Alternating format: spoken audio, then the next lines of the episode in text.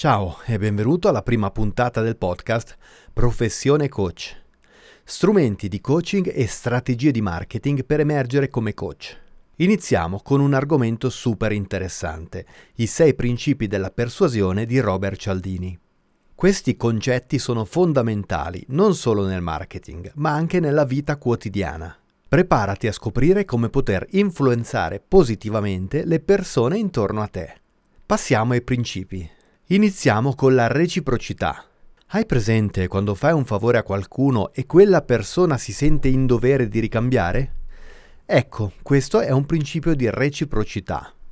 Nel tuo lavoro puoi applicarlo offrendo qualcosa di valore ai tuoi clienti.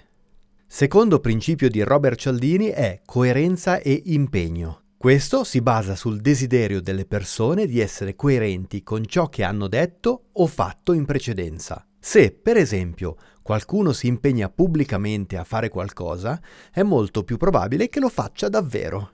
Il terzo principio è la simpatia. Siamo naturalmente inclini a dire di sì a persone che ci piacciono o che consideriamo amichevoli. Ecco perché è così importante costruire buone relazioni. L'autorità è il quarto principio. Le persone tendono a seguire il consiglio di esperti o autorità nel loro campo.